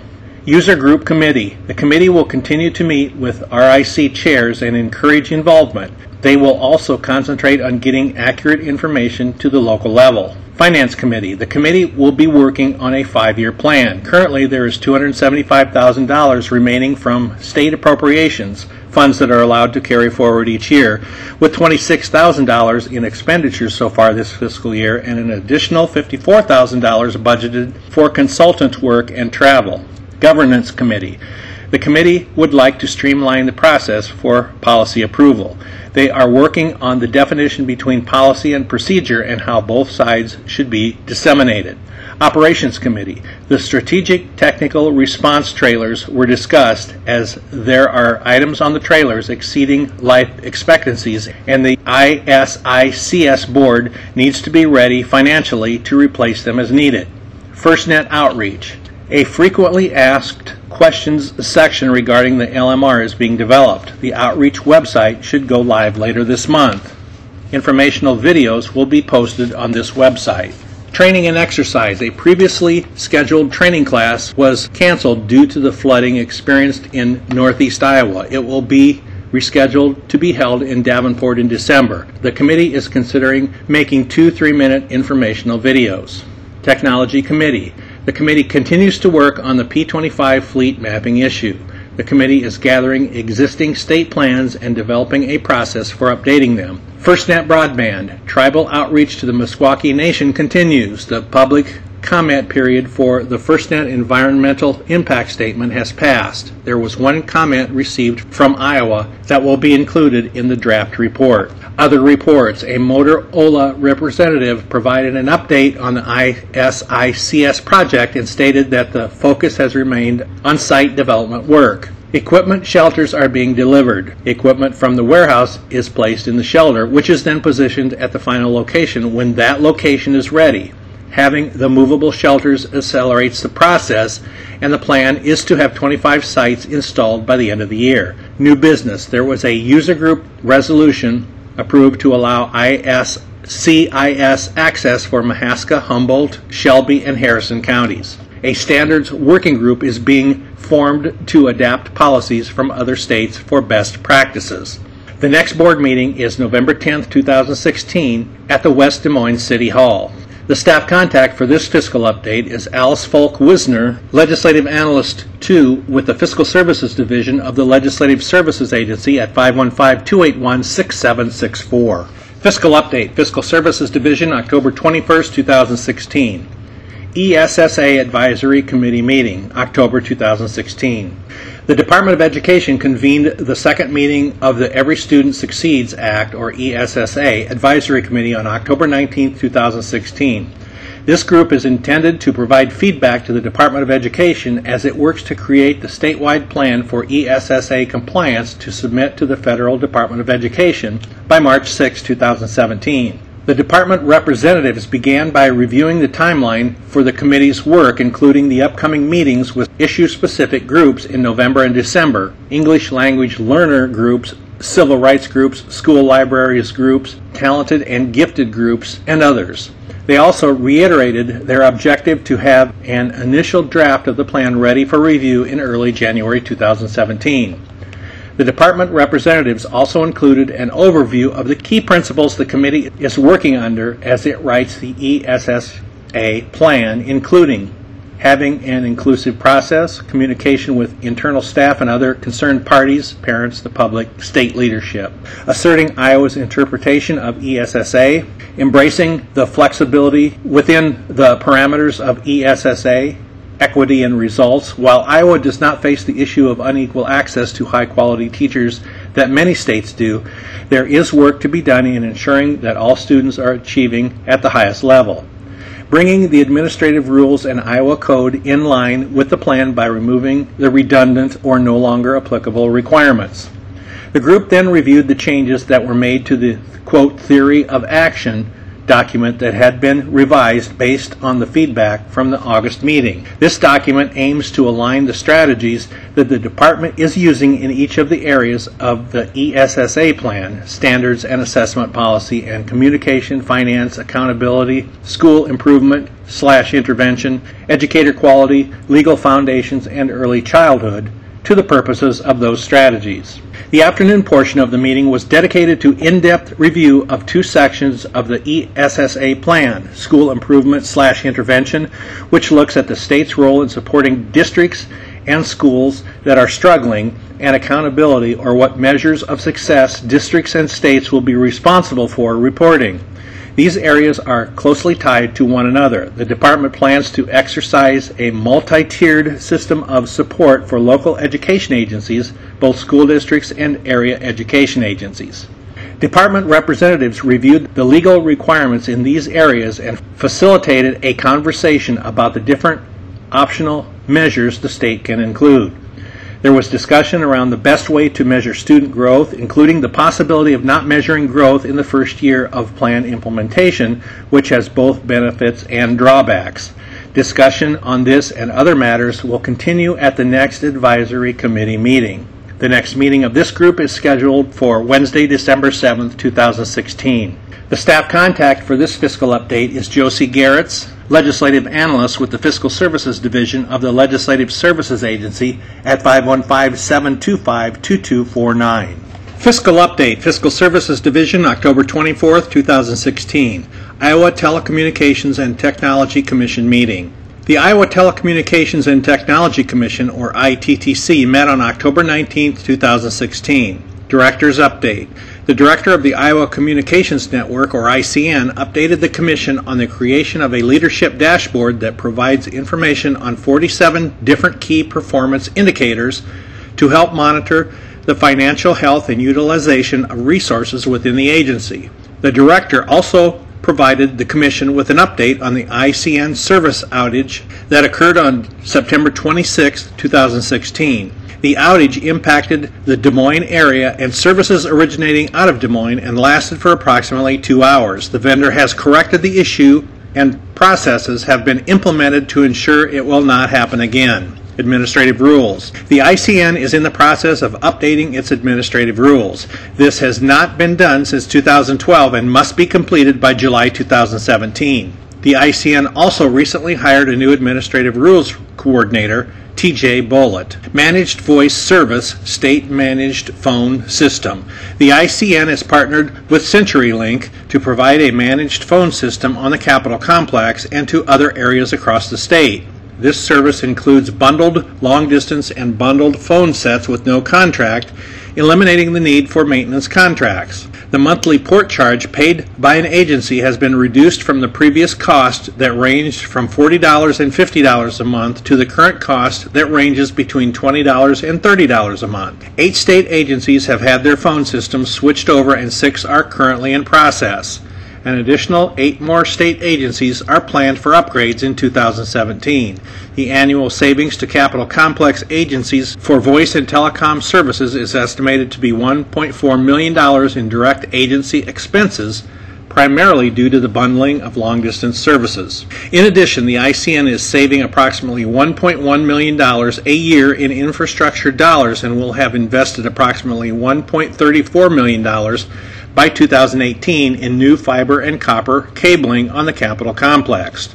To date, the ICN has installed approximately 47 miles of new cable. The next scheduled commission meeting is November 17, 2016. The commission meets the third Thursday of every month. The staff contact for this fiscal update is Jennifer Acton, Senior Legislative Analyst with the Fiscal Services Division of the Legislative Services Agency at 515 281 7846. Fiscal Update, Fiscal Services Division, October 24, 2016. Audit Report, Department of Transportation. Audit Report released. The State Auditor's Office recently released the annual audit report of the Department of Transportation for fiscal year 2016. Payroll. The Auditor's Office reported one finding related to payroll and made a recommendation to prevent future improper payroll practices for 14 employees of the Motor Vehicle Enforcement Division who worked on multiple programs, the department used predetermined hours for work performed instead of actual hours to allocate payroll costs for each program. The errors appeared to be due to employee oversight. Recommendation The department should ensure that employees record actual hours worked on each program. Agency response the department has identified the problem and sent a memo to all motor vehicle enforcement employees stating that work activity must be recorded properly on a daily basis effective October 1, 2015. Conclusion Response accepted.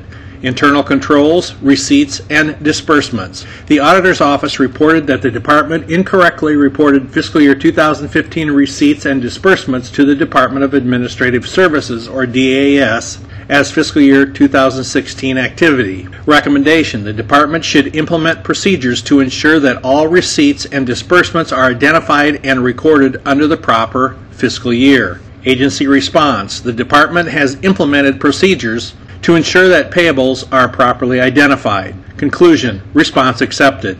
Internal controls, motor vehicle enforcement, salvage, theft exams. The department is responsible for the salvage vehicle theft examination process, which physically verifies that stolen parts were not used to rebuild a vehicle and authenticates ownership of the vehicle. The department did not properly implement procedures for the exams. Recommendation The department needs to implement various internal control procedures. Agency response As of September 1, 2016, the department has implemented a new system to eliminate the internal control deficiencies. Conclusion Response accepted.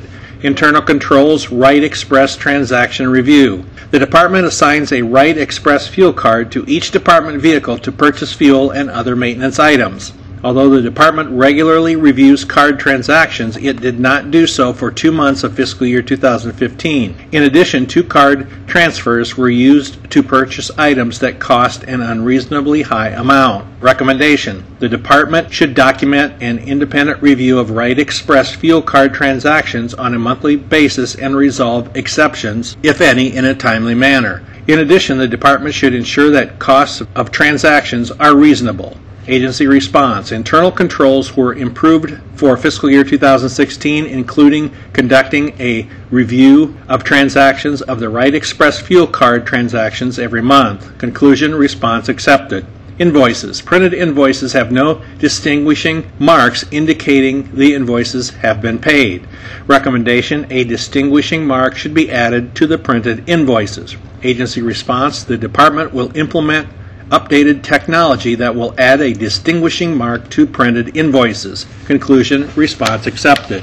Service contracts. Department policy 010.10 requires service contracts between $500 and $4,999 to be informally bid and service contracts greater than $5,000 to be formally bid unless the state has a contract with the vendor through the DAS.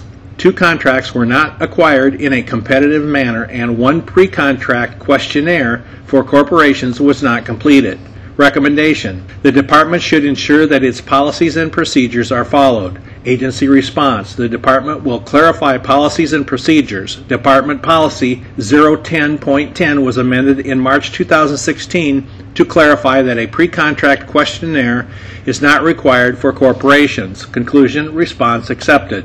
Motor Vehicle Division uniform purchases. The Motor Vehicle Division purchases clothing to use as uniforms from local and online retail vendors instead of through a contract as required by the Department Policy 100.04. Recommendation The Department should establish a written contract with a vendor for clothing purchases as required by Department Policy. Response The Department has tried repeatedly to establish a contract with a vendor. The Department has recently negotiated a 50% discount for clothing purchases. Conclusion from Auditor's Office The Department should ensure that a written contract is established. Conclusion Response accepted. Travel expense reimbursements. The Department implemented an electronic travel payment reimbursement system allowing employees to scan and upload original travel receipts into the system. The Department has not established a written policy regarding electronic travel payment reimbursement. Recommendation The Department should develop and implement policies related to electronic payment reimbursements. Response The Department is working on incorporating this recommendation. Conclusion Response accepted.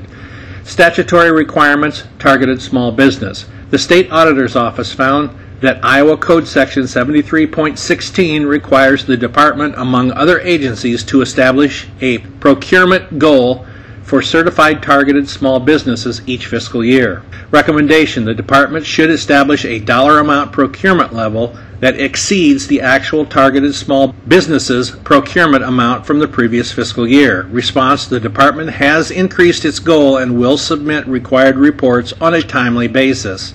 Conclusion The established goal was an increase over the previous year's goal, not the previous year's actual targeted small business procurements as required. The complete audit report is available on the state auditor's website. The staff contact for this fiscal update is Tim Crellin, legislative analyst with the Fiscal Services Division of the Legislative Services Agency at 515 725 1286. Fiscal update. Fiscal Services Division, October 25, 2016. Board of Regents proposed fiscal year 2018 tuition and fees. At its October 20, 2016 meeting, the Board of Regents considered a proposal for fiscal year 2018 tuition and mandatory fees. The proposal will be on the agenda for action at the December 6th meeting tuition and fee increases. The proposal includes a 2% increase in the resident undergraduate tuition rate for all three universities, with varying increases to non resident and graduate tuition rates. The proposal includes increases in mandatory fees for both resident and non resident students as follows University of Iowa 2%, Iowa State University 5.2%, University of Northern Iowa 2.6%. There is a table that details the proposed tuition and fee changes for undergraduate students. The full details of the fiscal year 2018 tuition and mandatory fees proposal, including charges for graduate and other higher level students, are available on the board's website. To view the chart, go to the Iowa General Assembly website, www.legis.iowa.gov, and click on the Publications tab. Click on Fiscal Analysis at the left. Then under Fiscal Publications, click on Fiscal Update. Locate Board of Regents proposed fiscal year 2018 tuition and fees and click Open the PDF file. Other fees. The board also approved proposed common and university program specific fees for fiscal year 2018. These are fees that are not part of the mandatory fee proposal. The agenda for the October meeting and all of the agenda items are available on the board's website. The staff contact for this fiscal update is Robin Madison, Senior Legislative Analyst with the Fiscal Services Division of the Legislative Services Agency at 515-238-4536. Fiscal Update, Fiscal Services Division, October 26, 2016. Early Childhood Iowa Funding Formula Committee, October meeting. Formula Committee purpose. The committee was formed to make recommendations to the Early Childhood Iowa, or ECI, State Board regarding the early childhood grant distribution. Note, the committee will not be addressing the formula for state-funded school-ready grants. The Early Childhood Iowa Revisions Act, 2016 Iowa Acts Chapter 1113, removed the distribution formula from Iowa Code and permits it to be set by the ECI State Board.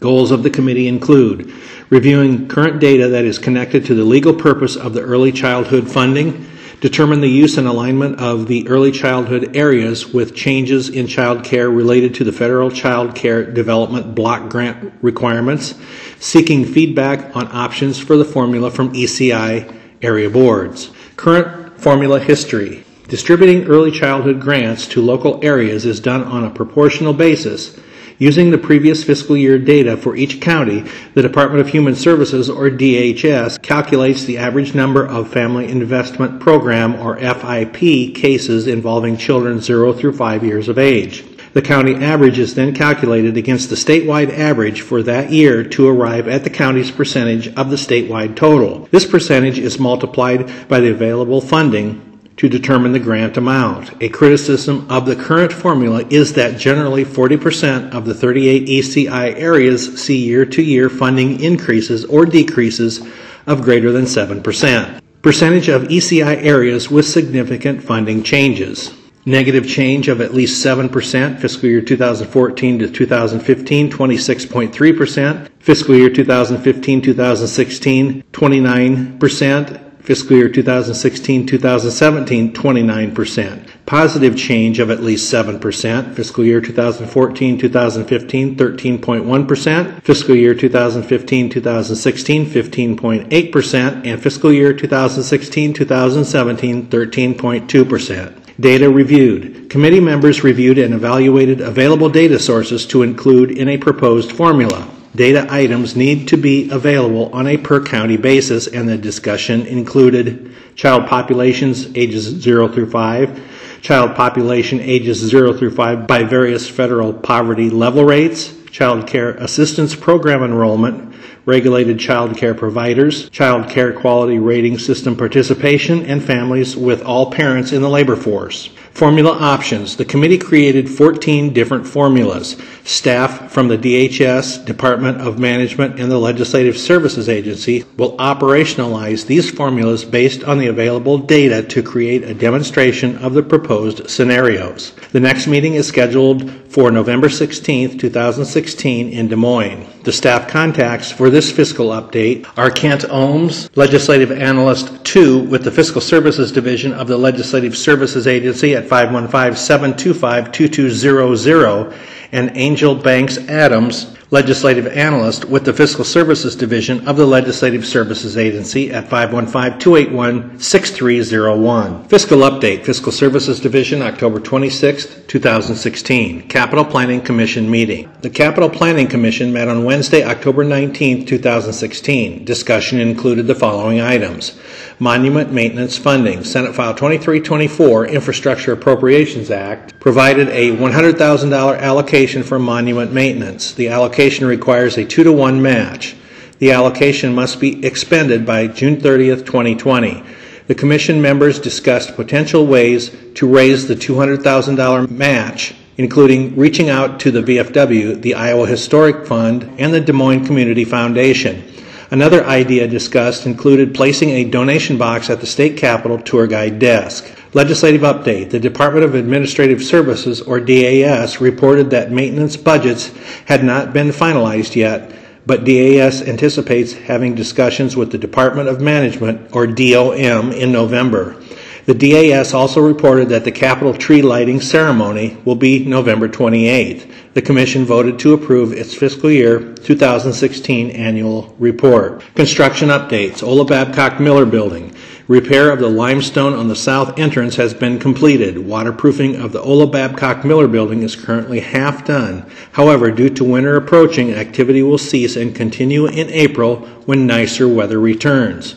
Parking ramp. Stone on the outside of the parking ramp has been removed and will be reinstalled in April when nicer weather returns. Capital step and window repair. Work on the west drive is in the final phases of completion and the west steps of the Capitol have been completed. Work on the north Capitol windows is just beginning. Court Avenue hillside. Work to repair the hillside of the Judicial Branch building facing Court Avenue has been completed. Capitol lighting and the dome project. Money was appropriated in July and the architects are in the process of working up drawings and specifications. Mark Williamson, Capitol Complex Facilities Manager, stated that he anticipated the documents being completed around the end of the calendar year and bids to occur in January, with construction beginning in the spring. Other updates Capitol Complex Farmers Market. A weekly farmers market was held on the Capitol complex on Tuesdays from 3 to 5:30 p.m. from July 19th to September 27th. Plans are to continue this again next year. Food trucks. The food trucks will be available in the Lucas parking lot through the end of November. Plans are to continue the partnership with the City of Des Moines in providing food truck vendors to the Capitol complex again next year. Walking trail. The DAS has put together maps for different walking trails on the Capitol complex. Signage includes a Capitol complex map developed by the Iowa Department of Public Health, or IDPH, and the DAS. The launch for the new walking trails will occur on October 26, 2016. The next meeting of the Capitol Planning Commission is scheduled for January 4th, 2017. The location has yet to be determined. Additional information is available from the Legislative Services Agency upon request. The staff contact for this fiscal update is Jennifer Acton, Senior Legislative Analyst with the Fiscal Services Division of the Legislative Services Agency at 515-281-7846. Fiscal Update, Fiscal Services Division, October 27, 2016. Iowa Public Information Board, October 2016 meeting. The Iowa Public Information Board, or IPIB, met on October 20, 2016 in Des Moines. The board took the following action. Accepted cases. The board accepted one complaint for further review. The complaint alleged a violation of the open meetings law under Iowa Code Chapter 21. According to the complainant, members of the Sheraton Water Board violated Iowa Code Section 21.5 by improperly initiating a closed session at their September 2016 meeting. The IPIB staff will now work with both parties to try to resolve the complaint. Dismissed cases. The board dismissed nine complaint allegations. The board found that these cases were either legally insufficient or did not fall under the board's authority pursuant to Iowa Code Chapters 21 Open Meetings and 22 Open Records. Probable cause review. At its September 2016 meeting, the board reviewed two contested cases filed against the Department of Public Safety as well as the Department of Criminal Investigation and the Burlington Police Department. Both cases allege public records violations referencing body camera video obtained in a January 2015 shooting of an unarmed woman by a police officer in Burlington, Iowa. The board sent both contested cases to the Administrative Hearings Division of the Department of Inspections and Appeals in May 2016. In September 2016, the cases were dismissed on grounds of a procedural error. At its October meeting, the board proposed two separate motions to refile charges in both of these cases. The board will vote on approving final orders to refile the charges at a special meeting on October 27, 2016. Final reports. The board unanimously voted to adopt final reports for two resolved cases. Parties involved in both cases agreed to and completed the terms of the board's proposed informal resolutions. The special meeting of the board is scheduled for October 27, 2016 in Des Moines at 1 p.m. The next regular meeting of the board is scheduled for November 17, 2016 at 1 p.m. in Des Moines. The staff contact for this fiscal update is Christine Mechler, Legislative Analyst with the Fiscal Services Division of the Legislative Services Agency at 515-281-6561. Fiscal Update, Fiscal Services Division, October 27, 2016. Iowa Alcoholic Beverages Commission meeting. The Iowa Alcoholic Beverages Commission met on September 22, 2016 in Des Moines. The Commission took the following action. Administrative Rules Update. At its June 2016 meeting, the Commission was informed that in practice, the newly adopted, quote, growler rule, Administrative Rule 185-4.6 123, unintentionally prevented Class C beer permit holders and industry members from offering tastes of beer to consumers under any circumstances. The Commission was presented with a proposed corrective amendment. The amendment was approved. The Administrative Rules Review Committee approved the amended rule unanimously on October 11, 2016. The first possible effective date of amended Rule 185-4.6 123 is November 16, 2016. Financial update. The Commission was briefed on the current financial status of Iowa's alcohol industry. According to calculations provided by the Alcoholic Beverages Division, or ABD, liquor sales totaled approximately $299.9 million for fiscal year 2016. Overall, liquor sales increased 4% compared to fiscal year 2015. The ABD also reported a gross profit of $99.6 million for fiscal year 2016, an increase of 3.5% when compared to fiscal year 2015 gross profits. Update Comprehensive Review of Iowa Code Chapter 123 Working Group. Prior to adjournment, the Commission received a brief update on the work of the Iowa Code Chapter 123 Working Group. The group is comprised of representatives from the ABD, the Department of Public Safety, and the Economic Development Authority, as well as various public and private industry members. The group was formed to collaboratively analyze the current state of Iowa's alcoholic beverage industry, focusing specifically on regulatory mechanisms, public safety, and emerging economic trends. The next meeting of the board has not yet been determined. The staff contact for this fiscal update is Christine Mechler, Legislative Analyst with the Fiscal Services Division of the Legislative Services Agency at 515-281-6561. Fiscal Update, Fiscal Services Division, October 27, 2016. Benefits Advisory Committee Meeting. The Benefits Advisory Committee met on Monday, October 24, 2016. The committee voted unanimously to approve the nomination for the reappointment of Dr. Marlene Sprouse as the active educational member of the Iowa Public Employees Retirement System, or IPERS, Investment Board. Dr. Sprouse's current term expires April 30, 2017. The committee also voted unanimously to approve the IPERS membership renewal of $5,900 to the National Institute of Retirement Security, or NIRS. The following items were discussed. Fiscal year 2018 contribution rates. The contribution rates for both the regular membership and the protection occupation members will not change from the prior year, remaining at 14.88% and 16.40% respectively. The contribution rate for the sheriffs and deputies is estimated to decrease from 19.26% to 18.76%, a difference of 50 basis points. Additional detail on the actuarial report will be presented at the December 1, 2016 meeting of the IPERS Investment Board, subject to approval by the board. Des Moines Teacher Retirement System merger. Members of the Des Moines Independent Community School District presented information on the possibility of merging 448 active teacher accounts into the IPERS system. The merger of the active accounts is estimated to cost the Des Moines Independent Community School District approximately $66.7 million. Administrative rules. IPERS is in the process of performing a five-year review on its administrative rules. Changes to these rules will be filed in December and most likely adopted by the end of April.